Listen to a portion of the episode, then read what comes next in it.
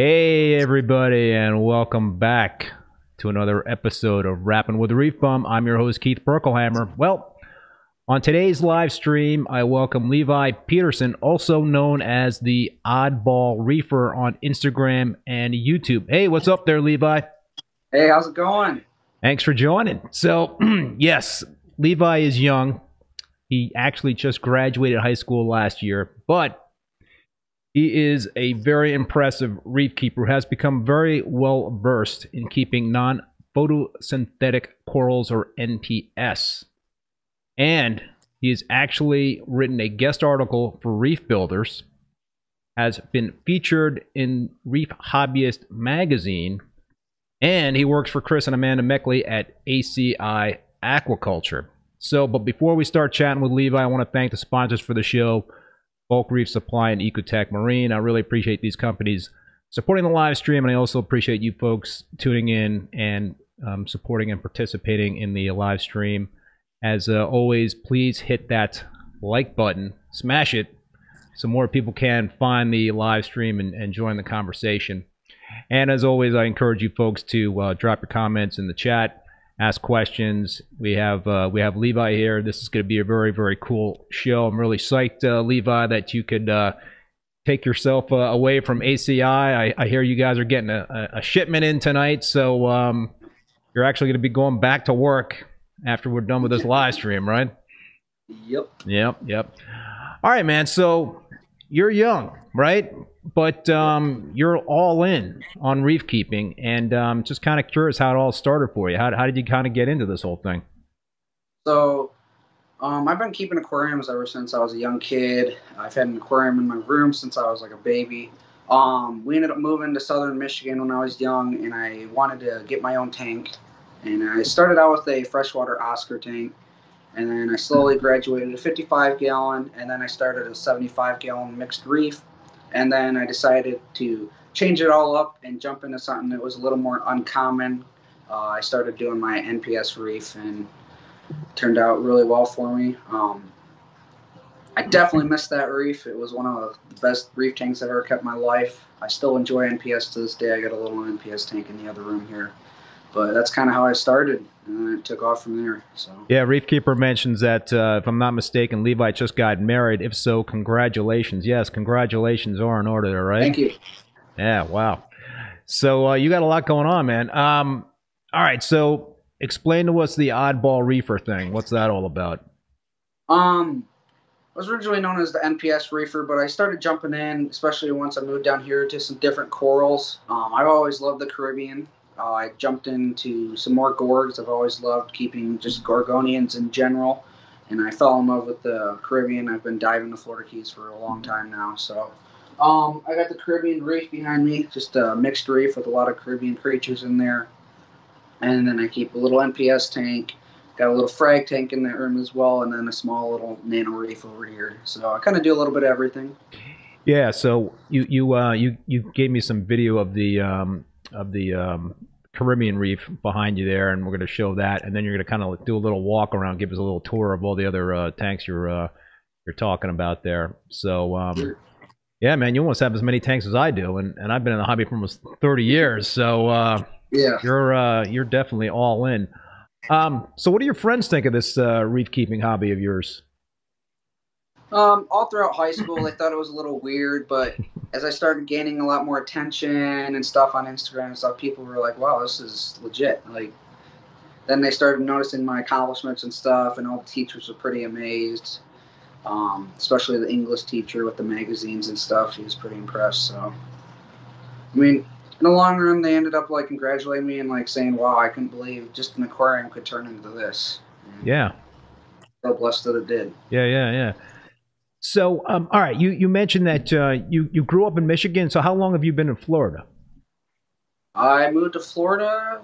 It's probably been a little over six months now. That's it. Six months. Yeah. Wow. Yep. Moved down here July and well, in a little like towards the end of June, and I started work in July, and I've been here ever since. So. Any any uh, particular reason to uh, to make the move or?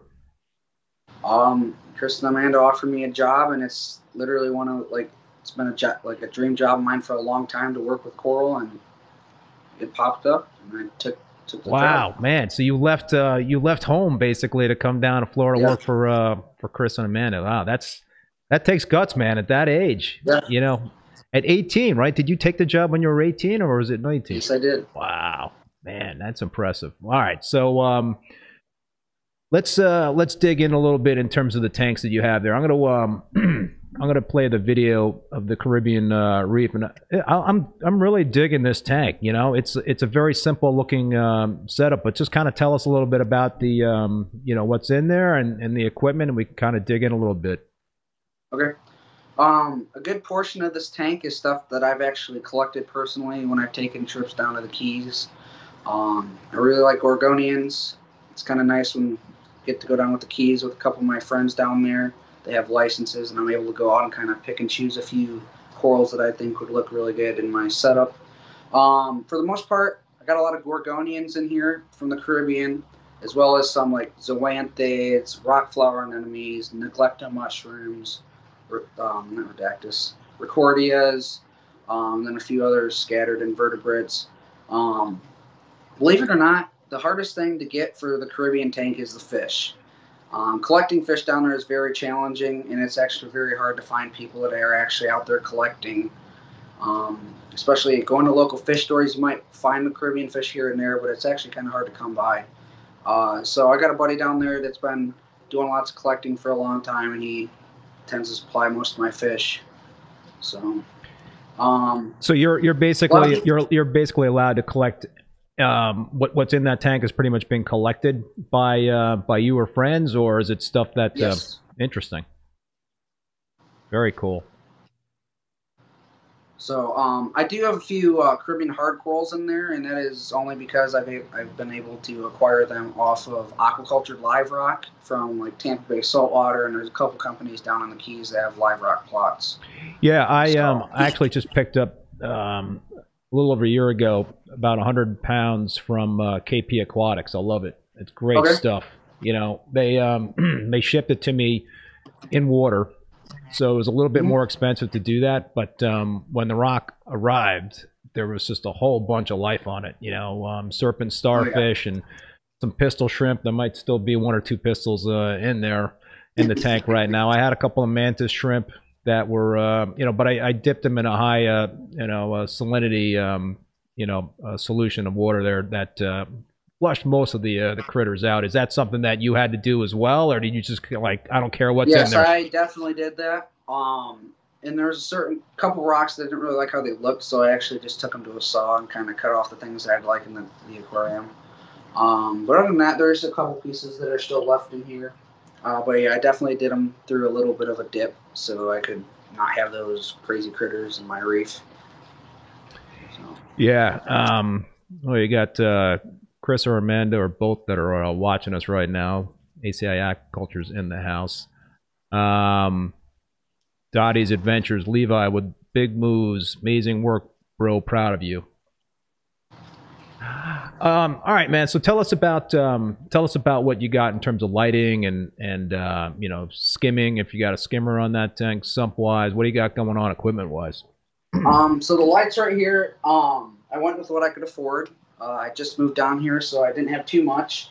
Um, I got Viparspectras. They're actually a black box light. Um, but so far, they've been doing me real well. All my corals are happy and healthy.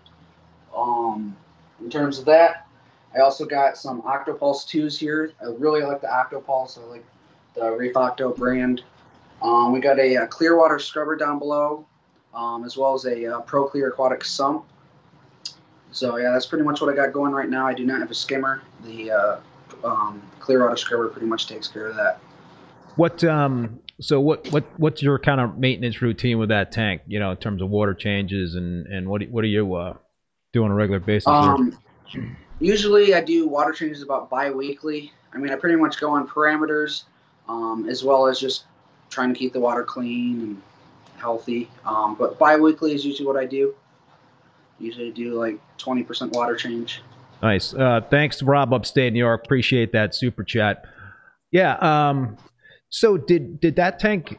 So that tank's a young tank as well, right? I mean, obviously you just moved to Florida, so it's um it's it's a relatively uh, young tank.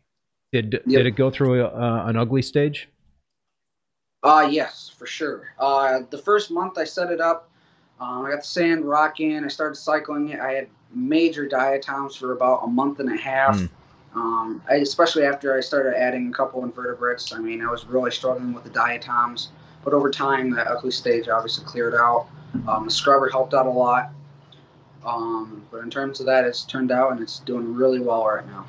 Yeah, I, I really, really, uh, I like it a lot. Um, it's it's a beautiful, uh, you know, look, very natural, uh, you know, look in terms of with that sand bed and and the um, the NPS corals. So, how did you become attracted to um, NPS corals? Why why that that stuff? I mean, I you know when when I was like first starting out as a reef keeper, I tried you know a couple of gorgonians and and um, didn't really have any long term success with them. I didn't know what I was doing. You know, I didn't feed my tank Yeah. anything special.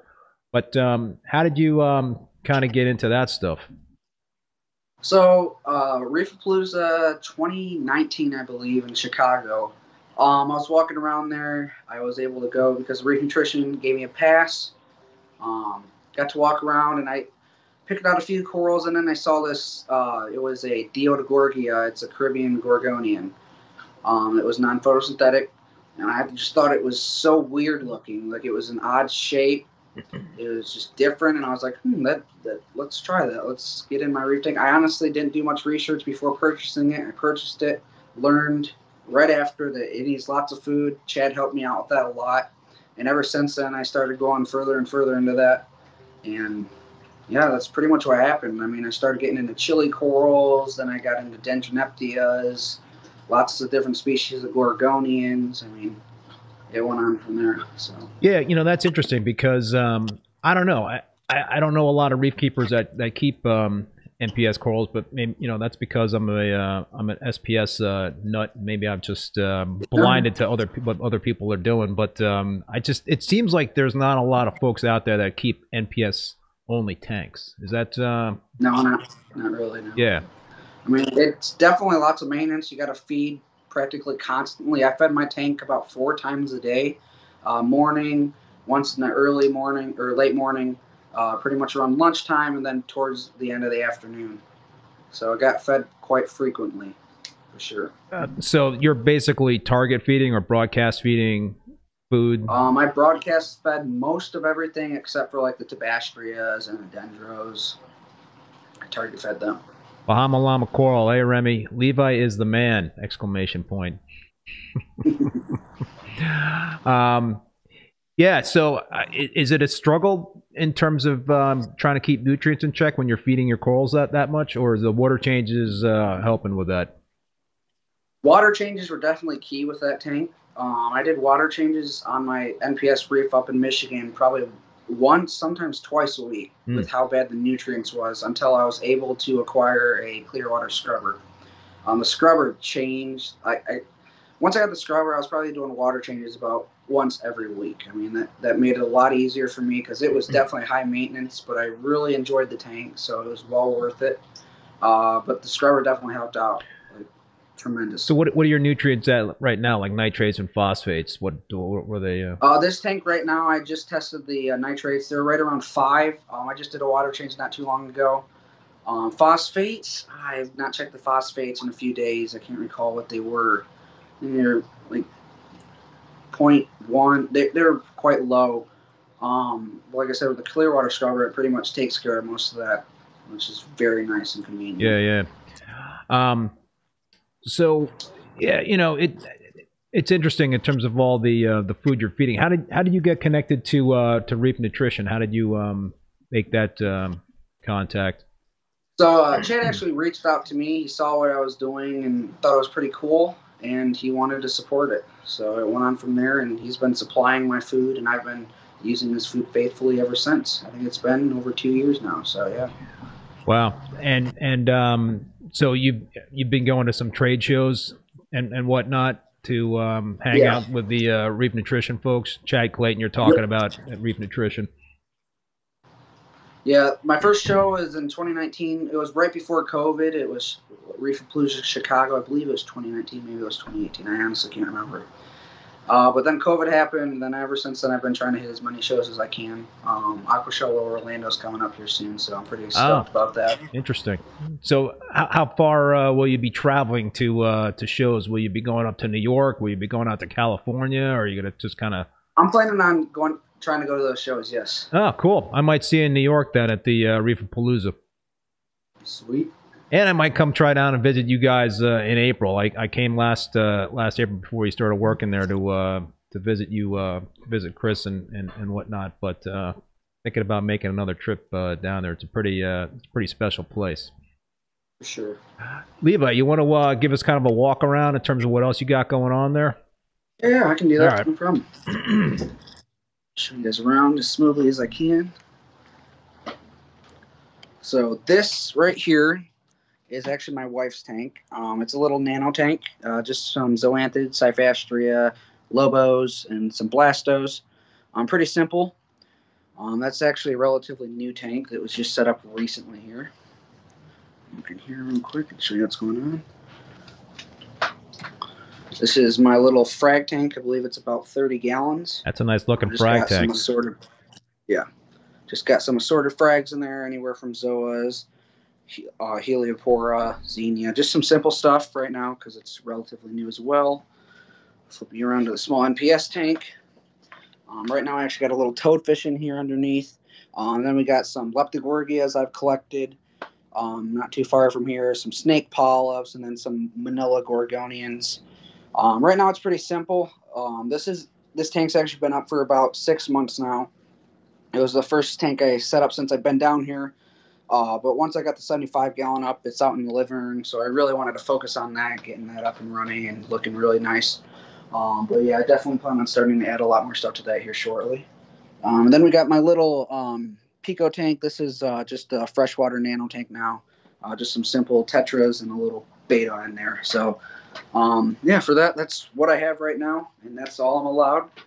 I'd have more tanks if it was my way, but Is, is, so did did most of these tanks come with you from Michigan, or are these like uh, new tanks? so this tank, uh, the stand came with me, but I got a new tank. Um, my old tank was an old Oceanic, and it was starting to have seal issues right before I left, Hmm. so I decided just to swap it out. Um, the Oceanic was definitely, I really missed that tank though. It was such a beautiful tank.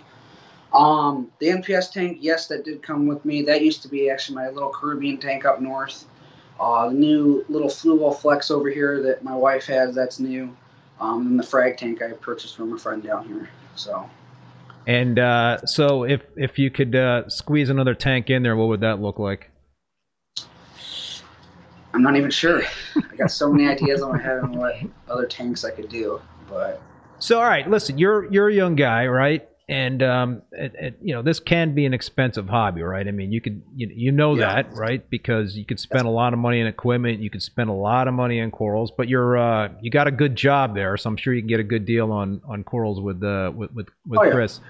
But um, so how have you been able to afford to keep all those tanks? Any any tips for folks that are on a tight budget that uh, are are budget conscious for reef keeping? um, uh, I'd say look for sales. I mean, a lot of this stuff was easily purchased by me. I used to work at a uh, fish store up in Michigan.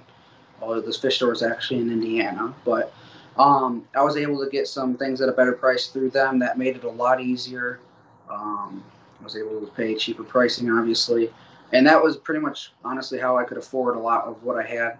Um, as far as for not having much money and being able to stay in this hobby, I'd say just be smart. Start start like personally, I try to save up for the best equipment that I can.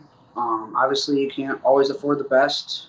It really depends on what you're making and such. Uh, but I mean, you got to do it. Like, try to do it with what you can. I mean, what, what like with what you can afford. Yeah, you know, I've um, I've always found a, a- a great way to um, to acquire you know corals is uh, through trades. You know, if if you have um, you know you got a frag tank there and you got frags growing out and stuff like that, so it's always it's always cool to um, to be able to make trades. That way, you don't have Yeah, to for sure. um, actually spend money, which is uh, which is kind of neat. So if like Yeah. you got you got some stuff and and a buddy's got some stuff and you could do a swap and and um, you know, I mean, I used to go to all these frag swaps and stuff like that, and that was like a lot of fun. but Oh, yeah. Maybe not so much. Uh, that doesn't go on as much uh, these days uh, as it has in the uh, in the past. But I, I know that's one way to uh, sure. to save money. And I guess uh, you know another is to um, if you have a lot of um, you know one type of coral to go into a local fish store and you can bring it bring it in for store credit. But you know the thing there is that um, you're usually probably just getting uh, you know thirty cents on the dollar when you're uh, Yeah, bringing sure. stuff into an LFS. But it you know it is a good way to um, to try to like um, build up some store credit or something like that if you've got a lot of Yeah. something. You Yeah. know, I've got a um, I'm I'm um, gonna redo my 187 gallon tank. It's an SPS dominant tank, and I've got like a bed of zoo- zoanthids on two beds of zoanthids on the floor of this tank that I'm just gonna like get rid of.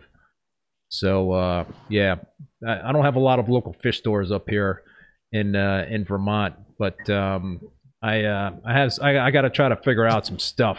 Try to uh, try to move Yeah. move some of that uh, extra coral.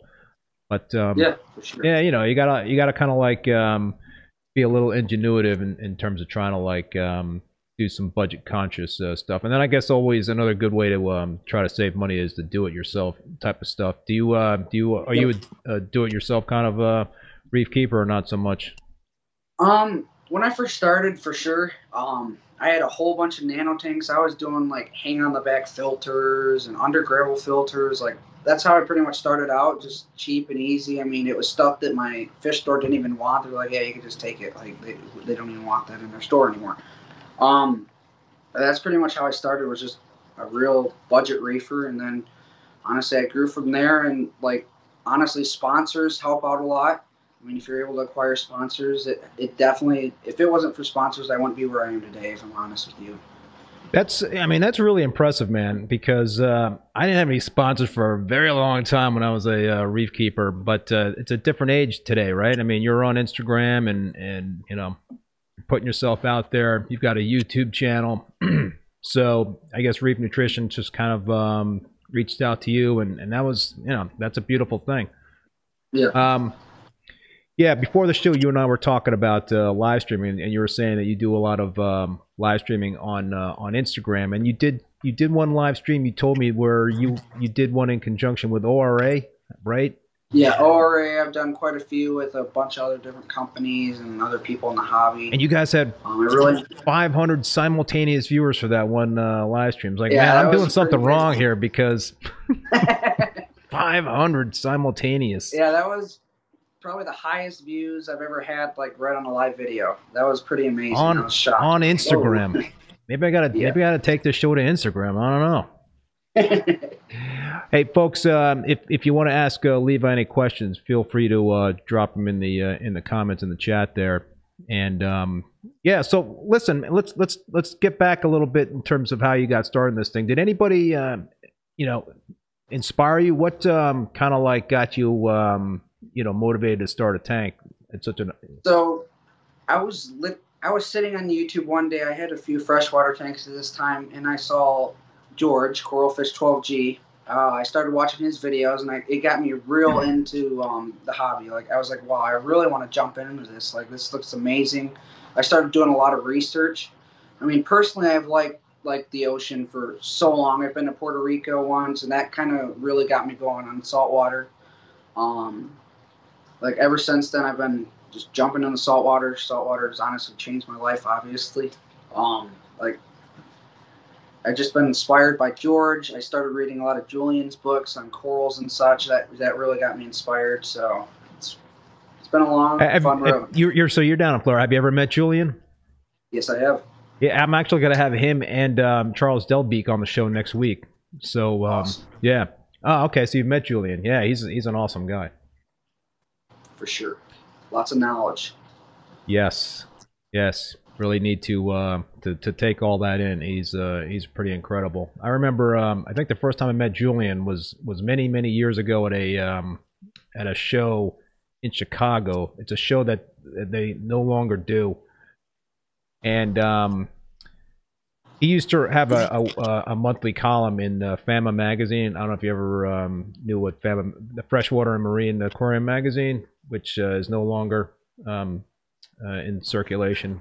Uh, it's not being published anymore. But um, So he had a um, he had a column where he answered people's letters, questions from letters, and I wrote him a letter, and not not expecting it to be answered, you know, in in the magazine, but he um, Yeah. he actually answered my question. I forget what my question was about, but um, yeah, so that was kind of like a thrill. And then I then I met him at this uh, conference, and and um, really uh, was uh, just very fortunate to uh, be able to meet the guy and and uh, uh, carry on that uh, that relationship. But um, so yeah, it's um it's so. Coral, Georgia, the 12G, and um, Julian. What about um, anybody else? Was anybody in your family like into keeping aquariums, fish tanks? Um, ever since I was young, my dad had freshwater tanks in the house, and then I started getting into saltwater, and then he ended up getting his own saltwater tank down in um, the dining room. So he got into it, and now he's pretty hardcore into it himself now too. So it's been cool, kind of watching him kind of learn from me and such. It's been a pretty amazing experience. So we got Randy Peterson. We are proud of you, son. That uh, That's my dad. That's your dad. And uh, Scotty Damron's asking, what part of Michigan are you from? I've got family all over Lower West Michigan, Homer, Albion, Jackson, Lansing area. Um, south, a little bit southwest of Kalamazoo, Michigan. All right, we got. Um, keep the questions coming, folks. Uh, Star City Reef. Uh, what's Levi's favorite LFS in Indiana? Local fish store, I'd probably have to say where I used to work, uh, Divine Aquatic Supply. Divine Aquatic Supply. Is that a um, freshwater and saltwater uh, LFS? Yeah, they do fresh and salt, and then they do a lot of acrylic work as well as maintenance. Yeah, is that any? Is, was was that something that you got involved with when you were working for the uh, for the fish store? Did you have to go out on maintenance calls? Uh, yeah, I did a lot of maintenance. Yes, that was pretty fun. Talk to us about maintenance calls. What's that all about? Um, so I had a few pretty much assigned to me that I went and did every week. Uh, we got a few emergency calls every so often. It were either tearing down tanks or someone's tank was leaking and you had to go fix it or see what you could do to handle the problem. Um, a lot of my maintenance calls pretty much is going out, cleaning someone else's fish tank or a business. Um, for say cleaning their glass, doing a water change, making sure their tank is up to par uh, for their audience that's coming into their business and such to uh, also give your business that you're working for a good name. So, What was like the worst tank you ever had to take care of? oh man, so we had this tank that my coworker took care of before me, and um, there's this huge snowflake eel in there, and no one really liked him because he's just a jerk, and we were always worried that he'd bite someone because he was that kind of eel. Hmm. And my uh, coworker got bit. Ooh. by that eel. And then after that, um, he's like, "Yeah, I'm not doing that job anymore. That's you." so yeah. Ever since then, I started taking care of that. That was that was pretty fun though. I mean, I really enjoyed it. And there are certain times where it's like, "Oh, I gotta go again." Like cleaning tanks, honestly, is one of the my least favorite parts of the hobby. But it was definitely enjoyable getting to see other people's tanks and being able to take care of them. Um, we got another question here um, from. Oh, I, I lost the question here. Oh no, here we go. Um, something about what's your favorite uh, piece of coral that you have, Levi? This is from um, MP. I can't even pronounce that. The whole bunch of uh, MP Col- Caladion. What's your favorite piece My of coral Favorite piece of coral. that you have right now? Mm, that's a hard one. That's a really hard one, actually. Yikes. I'd probably say my giant split pore gorgonian that I collected. It's one of my favorites. So, can you frag these uh, NPS corals? Um, yeah, I've fragged NPS in the past. I do a lot of fragging with these uh, photosynthetic gorgonians as well. Um, they can tend to be a little bit challenging. You got to do use the right tools and you got to do it just right and have the right type of frag plug for them to be successful with them. So do, I, I'm assuming that um, you need to have like a um, you know not strong circulation. You got to have kind of like gentle flow in a an NPS tank. Not the case with mine. Oh, really? Uh, my NPS tank up north for sure. I had so much flow in that tank, like the gores were whipping back and forth. Um, with this tank specifically behind me, um, there's a certain spot in the Keys that I like to snorkel. Um, that I try to mim- mimic with this tank, and I mean the gorges where I snorkel, we're going back and forth with the tide and such. Um, so I try to mimic that the best I can. Um, when I'm purchasing corals and when I have corals coming in, I try to do as much research as I can on where they actually come from. Um, as well as when I'm collecting like gorgonians and such, I like try to place them in the aquarium kind of similar to like the flow and how they were placed in the ocean. Um, just try to mimic their natural environment as much as I possibly can. So it's like a lot of random type of flow. Is that what? Um, yes. Yeah. Pretty much.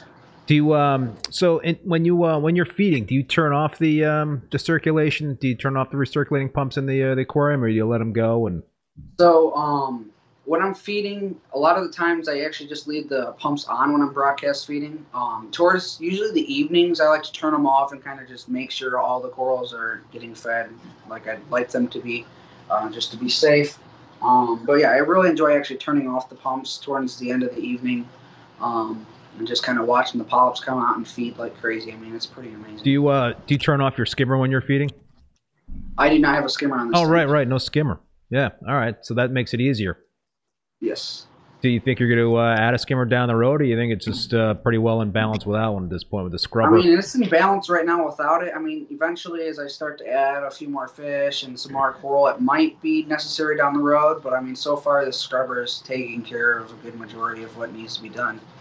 so uh, Dottie's Adventures is asking, what do you do if you lose power? That's it's not fun. Um, right now, I'm looking at trying to find a little generator or something or some type of battery backup. Because honestly, we lose power quite a bit down here, um, especially during like hurricane season and just random power outage. We had one the, the other day, just flickered for a little bit. Um, yeah, um, with this tank, I mean, with all my tanks, power outage, what I do is I have bubblers right now. Um, if the power, if I know it's going to be out for quite a long time, I do bubblers. And if it comes down to it, I walk around and try to aerate the water uh, the best that I can just to keep oxygen flow. Because I mean that's that's key, um, especially pH. I mean, um, once your tank's stagnant and there's no lights, I mean your pH will start dropping without the photosynthesis. Um, Yeah, you could you could pick up a um, you know gas powered generator for not that much money. You know, Yeah. I mean, you do have to be there to to start them, but Sure. um, it could uh, it could definitely you know save you in terms of. Uh, but yeah, you know, I mean, obviously, if you're going for uh, several hours without power, you're okay. I guess when you start getting over eight hours or ten hours or something like that, then you Yeah. got to be uh, worried, and especially like in Florida when you've got some heat and all that stuff yeah, for sure. you know, in, in the uh, in the summertime. Um, yeah, I actually have. Well, you know, I've got like uh, I've got a lot of um, invested in my uh, my systems and whatnot. So I've got a full house backup automatic generator. Plus, I've got a portable propane generator just in case the full backup um, house generator uh, goes on the fritz. And, and that actually happened to me once when I was in Connecticut. We had a uh, we had a full backup uh, generator and, and it had a catastrophic failure. So and and um, luckily, I had uh, gotten rid of my reef tank about three weeks before that happened. So Oh. I um, I lucked out, but uh, yeah, it's always I, it's always good. I always uh, think it's important to have kind of that uh, plan in place in case you do uh, lose uh, power. It could uh, it could definitely be a uh, a drag. Um, what about uh, bacteria? Do you dose any bacteria to that tank? Um, I've done bacteria in the past. Um, I started with the Hydrospace uh, PNS ProBio. Um, I've used that quite a bit, um, and I've noticed a lot of success with that um, in feeding corals. Um, not just that, but it actually helped a lot with the uh, diatom issue in this tank. Um, the bacteria t- tended to take care of that real well. I, after I started dosing that in this specific tank with the diatoms, I mean the diatoms wiped out real quick, so that was pretty amazing. You uh, do you have RODI water? Have you using that and all that? Yes, I use RODI. Yep, yep.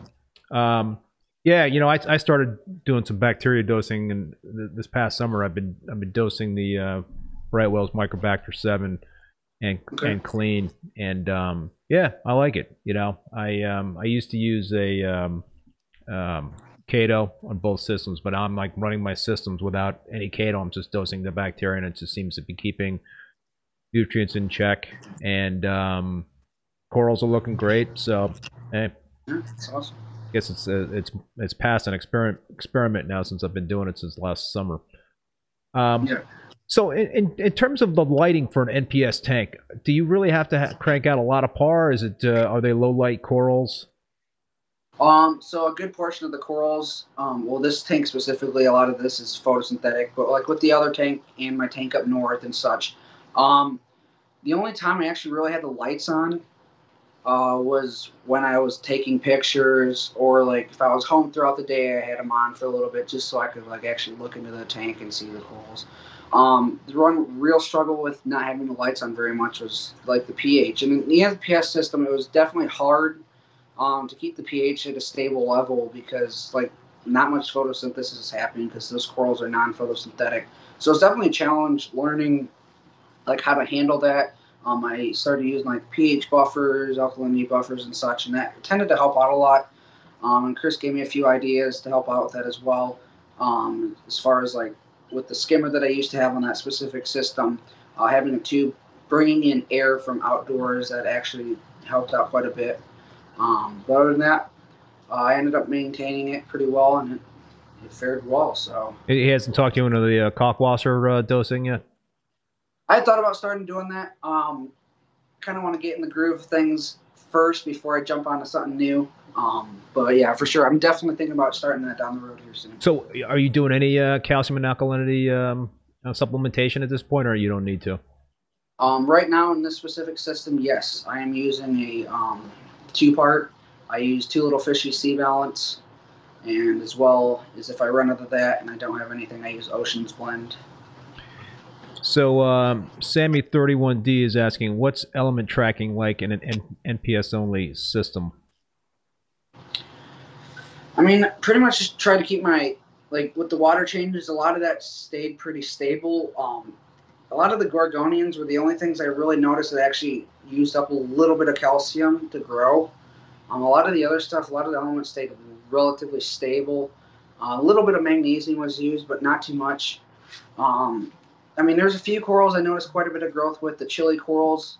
I mean, a lot of my NPS corals were soft corals, so I mean, there wasn't too much calcium like exchange like being used and such. Um, there was a little bit, like I said, with the water changes, it stayed pretty neutral. Have you done any uh, ICP tests on a tank like that, or is that something that you don't think is necessary? I did not. I've never done an ICP on my uh, tank up north that I had with the full blown NPS. Um, I've done a few on here. Um, a lot of the elements, like I said, super stable on this system. The last few times I've done an ICP, so. Talk to us about the um, the sand bed. Do you do anything to um, to maintain that, or do you kind of like have a, uh, a you know a sand sifting crew in there that does the work for you? Um, in this specific tank, I do not have much that messes with the sand. I mean, the urchins tend to t- turn it over as they're walking along. Um, and then you have a couple little flounders in here that flop the sand. Oh, really? over the place. Oh, Yeah. awesome! I love flounders. Yeah, they're pretty amazing. I act- Um, Yeah. I'm trying to think. I mean, the wrasses bury every so often. I mean, that stirs it up. But other than that, I don't do too much with the sand bed. Um, I mean, personally, I've never really done too much. I mean, I've heard of people like siphoning their sand bed and stuff. I have not done that myself because I'm not entirely sure what exactly would happen. So, So, um, any uh, any interest in doing something besides like an NPS tank, like maybe a mixed reef or SPS dominant reef down the road, or are you just really digging the whole NPS thing right now? I mean, I love NPS. I've always loved NPS since I, like I said, since I first bought that Gorgonian back at Reefapalooza. Um, I mean, that's pretty much why I call myself the oddball reefer. I like a little bit of everything and just odd things, people would say.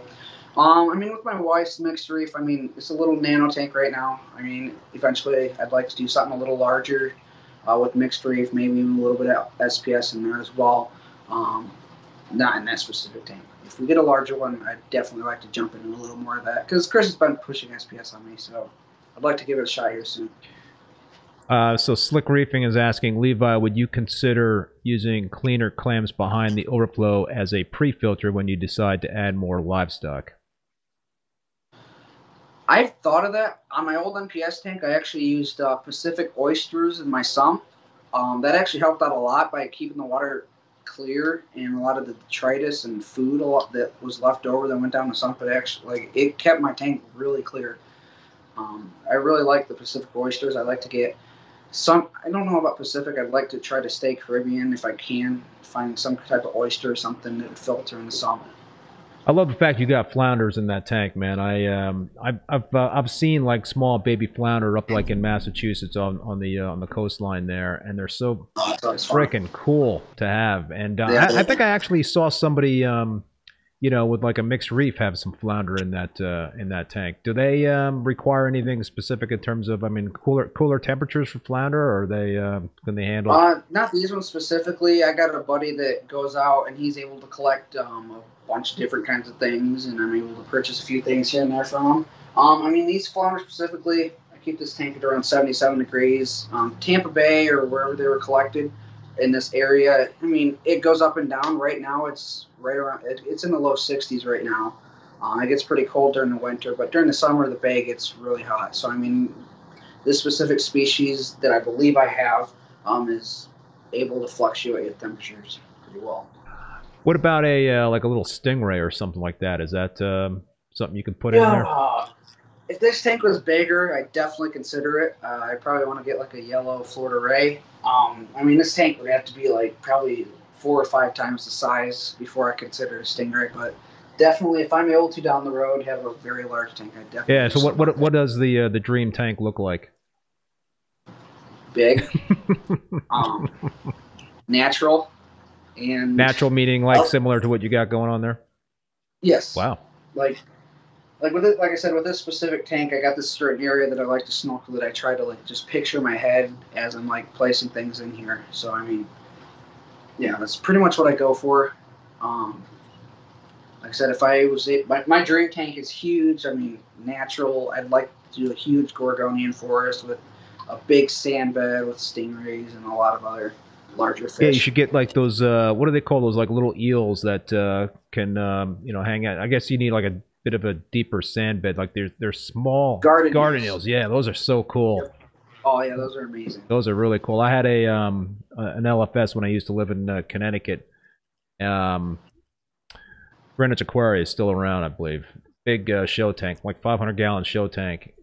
SPS dominant, but it was also like kind of like um, other stuff in there, mixed reef. But he had like a whole ton of these garden eels in there, and it was so so cool. Just They're, they're pretty cool. yeah, really uh, pretty pretty neat. I've even seen people with uh, horseshoe crabs, I think, in uh, in in tanks.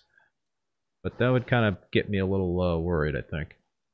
Yeah, definitely. I mean, I thought about doing that. I mean, since they are native to like the Gulf of Mexico and the Caribbean, um, but I've kept them in the past in like my uh, tide pool tank that I used to have up north. But they plowed through the bed, and they like a lot of my gorgs are actually planted um, below the sand on like a plate, um, like a clay plate. Uh, and that's pretty much how I hold them down on word. If I get one of those, you'd probably end up knocking them loose and making them fall over and such. But yeah, that'd definitely be a cool addition if I had a way larger tank. Yeah, Marcus Reef is asking what other fish would be in that dream tank. If it was big enough, I'd do a big school of look downs. Ah, those are neat. Um, yeah, I've always been fascinated with those. Let's see what else. Stingrays. Um, definitely. If it was big enough, probably like a French angel, a queen angel. Yeah, Um, yep. Those are uh, those are Caribbean fish, right? Yep. Yep. Not entirely sure what else. I, I mean, I haven't really thought about exactly what I want to do with a, like that large of a tank down the road. I mean, that'd be amazing to be able to.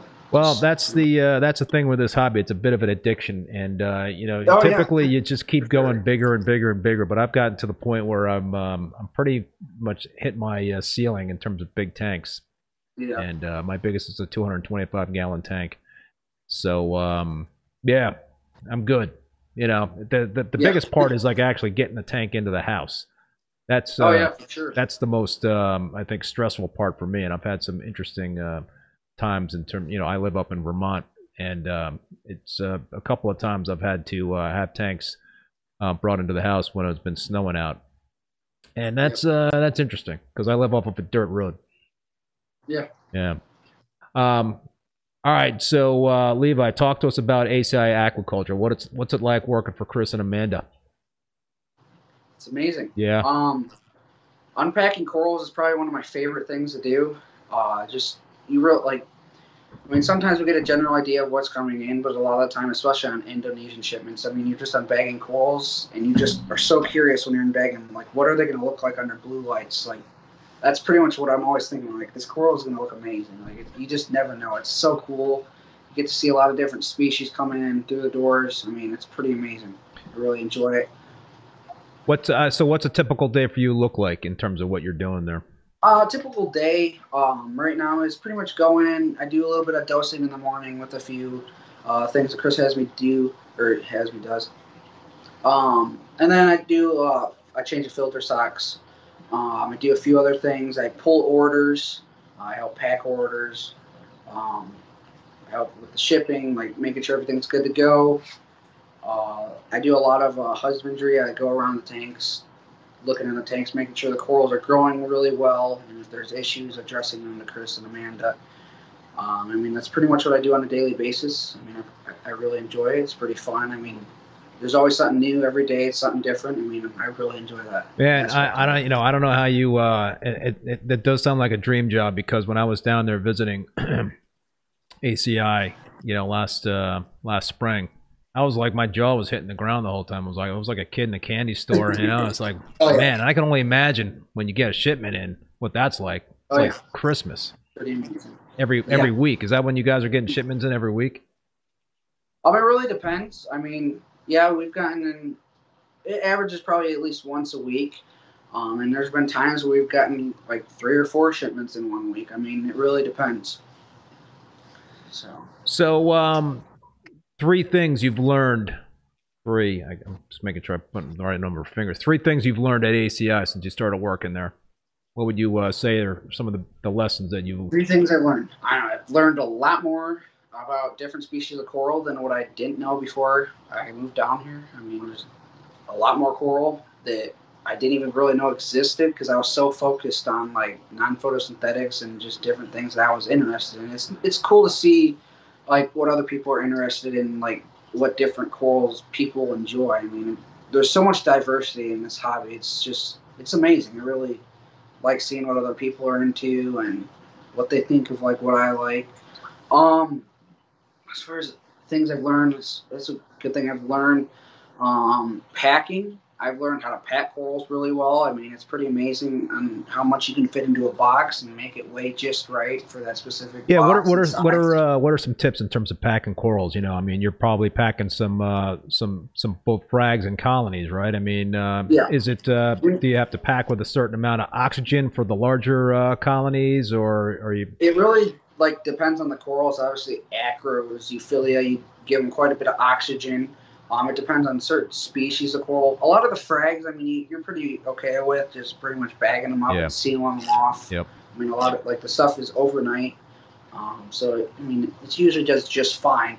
Um, but yeah, with a lot of the bigger colonies and fragile colonies, you gotta like make sure they're like nice, tight, sealed, comfortable, and like a decent sized bag to where they're not like banging around and smashing um, into pieces. I mean, I mean, it's definitely a challenge.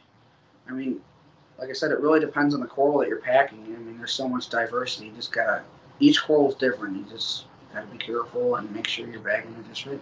Yeah, you know, in, in terms of uh, when you guys are shipping out stuff, what um what what what's your kind of um procedure in terms of your, when you're shipping to cold areas or when you're shipping to you know other hot areas besides Florida? You know, what at, at what point in time you know do you guys uh, you know need to put heat packs in and, and, and cold packs? Is that um, something you guys look at both ends of the uh, you know where, the temperature, the weather that it is in Florida versus where it's going to, and you kind of make that determination? Yeah, for sure. I mean, uh, Chris and my manager pretty much do that for us um, while we're out in the farm doing some other things before we start packing like the orders into the boxes and such. I mean, they look where they're going, what the temperature is there, and they kind of judge where we where we're here to kind of judge like what size heat pack to put in or like how many like ice um, packets to put in just to make sure it stays at a moderate temperature so the corals don't get stressed or die. So. Yeah, you know, I, I definitely find uh, corals to be very uh, resilient, but um, yeah, there are I think certain things that um, you know if they get in, into any extreme conditions, then that uh, cannot be a, a a good thing. All right. So other things you've learned at uh, ACI, Marcus Reef uh, said. Uh, I bet he's learned a little about a little bit about pH. Oh yeah, pH is a big thing at ACI. I mean, Chris really stresses on that, and I mean, I've learned that pH is a very, very, very important um, parameter in your aquarium. And ever since I've been down here, I've been really focusing on mine as well, just making sure that pH is as stable as I can keep it. Um, yeah, we're really gun ho on pH at ACI. Um, I mean, it's very, like I said, it's very important. Chris makes sure, like, we have tridents on pretty much every. We do have tridents on every system, just to like monitor it. We're constantly testing it with different probes and such, just to like make sure we're at a good area. I mean, like I said, it's very, very important. Um, and I've noticed differences in my tank when it fluctuates. When I first started out with this specific tank, it fluctuated a lot, and I was really struggling, like try to keep it balanced, and I found that happy medium. So. Oh, okay. So basically, what you learned about the pH, you kind of like brought it home to uh, to your your your Caribbean tank. Yeah, hundred percent. Any uh, anything else in terms of what you learned there that you've kind of um, changed your reef keeping habits as a result of what you've been um, doing at ACI? Um, I definitely noticed like a lot with ACI and like the ICP test specifically. Um, learning how important like certain like minor trace elements are like certain minor trace elements affect how corals look. They affect how like much like how blown up they are, how like their polyp extension. I mean, there's a lot of like elements that actually play key roles in the keeping your corals healthy. I mean, I never really focused much on minor trace elements before working with ACI, and it's that I've definitely learned how important like they are in a reef aquarium. Yeah, no, for sure, absolutely. It's um, it's definitely an important part of uh, you know. The, it depends on the kind of tank you're keeping, but uh, yeah, it does play a big role. Um, absolutely. Um, okay, question: Any inside secrets that you know of uh, Marcus Reef is wondering uh, wondering about? Anything that uh, you could pass along that that might be. Uh, you don't you don't have to answer that question if you don't want to. To I know I know Chris is very transparent, so I'm sure uh, you know. So is he talking about like secrets from me myself on my specific? I guess the a- ACI like- aquaculture. Any secrets? That, I'm assuming that's a uh, what Marcus's Reef is asking, but um, Ugh, I'm not really supposed to share too much. all right, keep it on the down low then. all right, man. I'm gonna ask you a uh, I'm gonna ask you a generic question, and um, you know this is a question that uh, you'll probably get on future job interviews down the road if you're out in any job interviews. But where do you see yourself in? Uh, this is this is a corny question, but where do you see yourself in five years from now? What would uh, what would you what would you say? I mean, it really depends. I mean, right now, I mean, like ACI, like growing through that company, or like, I that's a hard question to answer. It really is. I mean, I hate that question myself, so I apologize for asking it. But uh, no, you're fine. Obviously, I definitely see myself still in this hobby, uh, growing, uh, keeping my passion. Uh, that's very important. I mean, there's so many different aspects of this hobby that like different roads open, doors open, doors close. I mean, it really depends. Like, I still see myself in this hobby. I still see myself super passionate about what I love and what I do. I mean, that's a really hard question to fully like say what I, what I see myself doing. I just see myself still working with corals, like still doing what I love every day. That's what I see myself doing. Good answer. Good answer. Um, so, all right, we've sort of talked about this, but maybe I, I need to dig a little bit more. You, so you're you're very well connected at such a young age. You know, you um, you've met Julian Sprung. I think he's chimed in on some of your social media posts. You know, you um, I mentioned that you were featured in, in Reef Hobbyist magazine. You've already got, you know, um, a sponsor. Wrote an article for Reef Builders. How did you how did you become so well connected at such a young age? I mean, I think a lot of people like saw what I was doing with the like the NPS tank specifically, and like, wow, he's really taking this head on and just diving right into it. Super passionate about it. Um, I think that's what kind of gained me a little bit of that, um, as well as like a lot of times just reaching out, like asking questions to certain people. I mean, meeting them at shows, like asking questions. I mean, a lot of what I do in this specific tank here, like it's pretty. A lot of this specific tank is inspired by my like out in the like out in the wild and simply like Julian Sprung. Like he's loved Gorgonians. I mean, kind of took off from there, like liking Gorgonians and such. I mean, like a lot of it, like obviously Chris Meckley here, getting to know him. Um, he, he reached out to me a while back, and I started asking him questions, and me and him started out with a good relationship. And I mean, he, he helped me grow through this hobby. Julian's helped me out a lot, uh, learning different things about this specific tank, and as well as other things, just simple questions that I reach out to him for. Um, I talk every now and then with uh, Jake Adams, asking him questions. I mean, talking with him about certain things, and as well as like Chad Clayton, asking about like certain foods and such, learning about like the foods that I'm using and how like I can use them better and how like how beneficial they are to like specific animals and such. So. Yeah, you know, I love uh, the reef nutrition stuff. I've uh, in the past I've used Oyster Feast and Roti Feast on my um, SPS dominant tanks, and um, yeah, it's um, it's good, you know. And uh, but um, yeah, corals uh, definitely you can kind of see the uh, the feeding response when you're uh, broadcast feeding that stuff, and even uh, target feeding it. Um, what else, man? What else do uh, we want to talk about here, Levi? Have I missed anything? I mean, I don't anything think so. uh, anything else you want to do uh, pass along i mean it's just you're a very impressive young uh, man very impressive uh, reef keeper. I um, i'm really uh, I, I commend you in terms of your um, you know your your um, passion and and uh, putting yourself out there right? I mean you're you're reaching out to some of the um, you know very well known folks out there in the industry and that's the way you know to network is is to uh, is a great way to to learn. It's a great way to make those kind of connections. And you know obviously the uh, the results are uh, it's it's paying off for you. And so that I think is pretty freaking awesome. Mhm, 100%. yeah.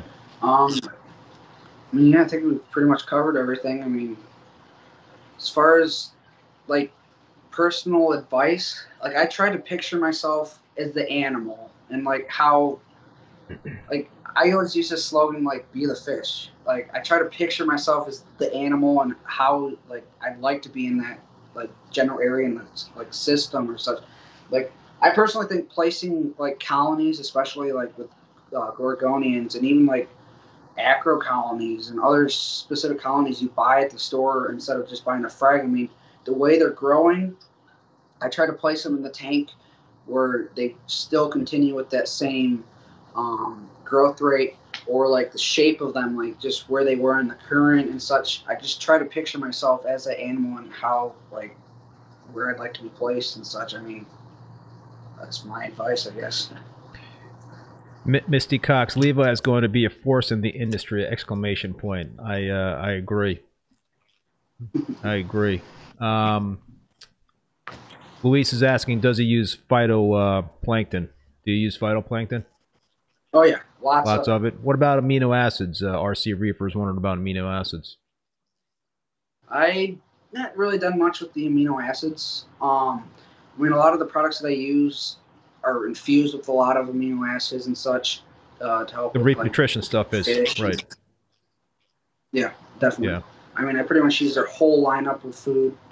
Um, that's pretty much all I use in this system. So, and all the other systems. Yeah, no, it's impressive that you're not using a skimmer. I guess the scrubber is really doing the uh, the job in terms of pulling nutrients Yeah. out. Uh, yeah, one other question was uh, the real question: What does Chris think of your LED choice? RC Reefers wondering. He didn't say too much about it. I mean, he likes metal halides, and he like people like what they like because I mean, like I said, this is what I could afford at the time. Um, eventually, I like to upgrade, uh, but right now my corals are happy, and I'd like to use my money elsewhere for right now. Um, yeah, like I said, eventually I'd like to upgrade to something different. Um, but as far as what he thinks of it, I mean, yeah, he said I should definitely upgrade at some point for sure. Um, but I mean, they, pretty much what he says is as long as your corals Yeah, look happy, your corals look happy. Yeah, that's pretty much all that Yeah. No, I uh, I love the look of that tank, man. It's it's definitely really cool, and I can certainly see a very large tank with uh, you know NPS in there and a whole bunch of like fish. Those lookdowns are really pretty cool. Oh yeah, for sure. Um, I think that would be uh, pretty awesome. Um, another question from Luis: What kind of test kits do you use? Uh, a lot of my testing is done with Salifert test kits, um, or I do ICPs almost every other week. And um, Marcus Reef is wondering maintenance schedule. We talked about water water changes. What uh, anything else besides that? Pretty much bi-weekly water changes. I mean, I uh, clean the scrubber at least once a week, right about. Um, usually every Friday, I try to clean the scrubber out, uh, clean off the algae so it can. I mean, with the scrubber, I mean, pretty much what's removing the nutrients is the algae growing in there.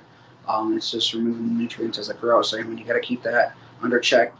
Um, usually every two months, I try to like kind of go through and clean all the detritus, go through like the rock and blow all the detritus out of like the little uh, holes and such, um, as well as kind of clean up the sump a little bit uh, with detritus and such. So Yeah, you know what I've been doing, and I, I got this tip from uh, Mike Paletta. I, I take a, a power head into both of my tanks, display tanks, every other Mhm. day, and I just spray around the um, you know the bottom or the rocks or whatever to kind of get that detritus uh, you know suspended so it could get pulled out by mechanical filtration. Definitely, definitely, Definitely. helps. Definitely helps. sure. And I think it even, um, you know, I think the corals like it too because that detritus is getting Yeah. suspended. It's kind of like food, and uh, Yeah, Yeah. for sure. Yep, absolutely.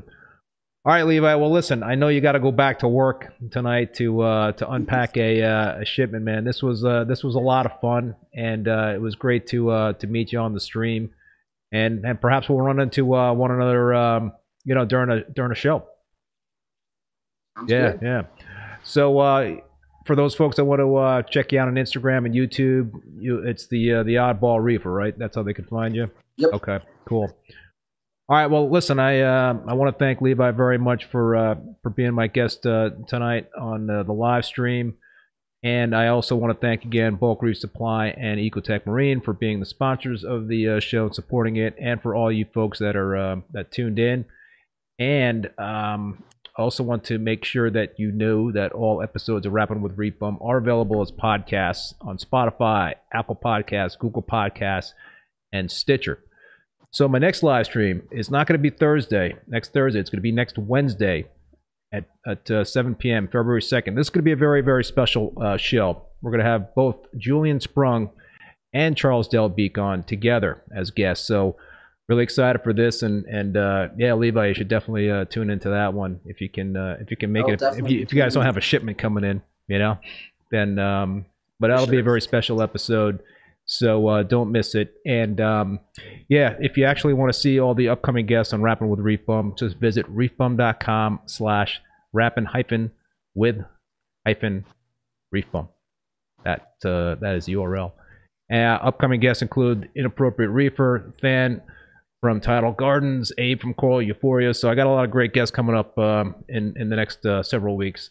Anyway, uh, until uh, next uh, time, be safe, be well, and we will see you on the next live stream. See you there.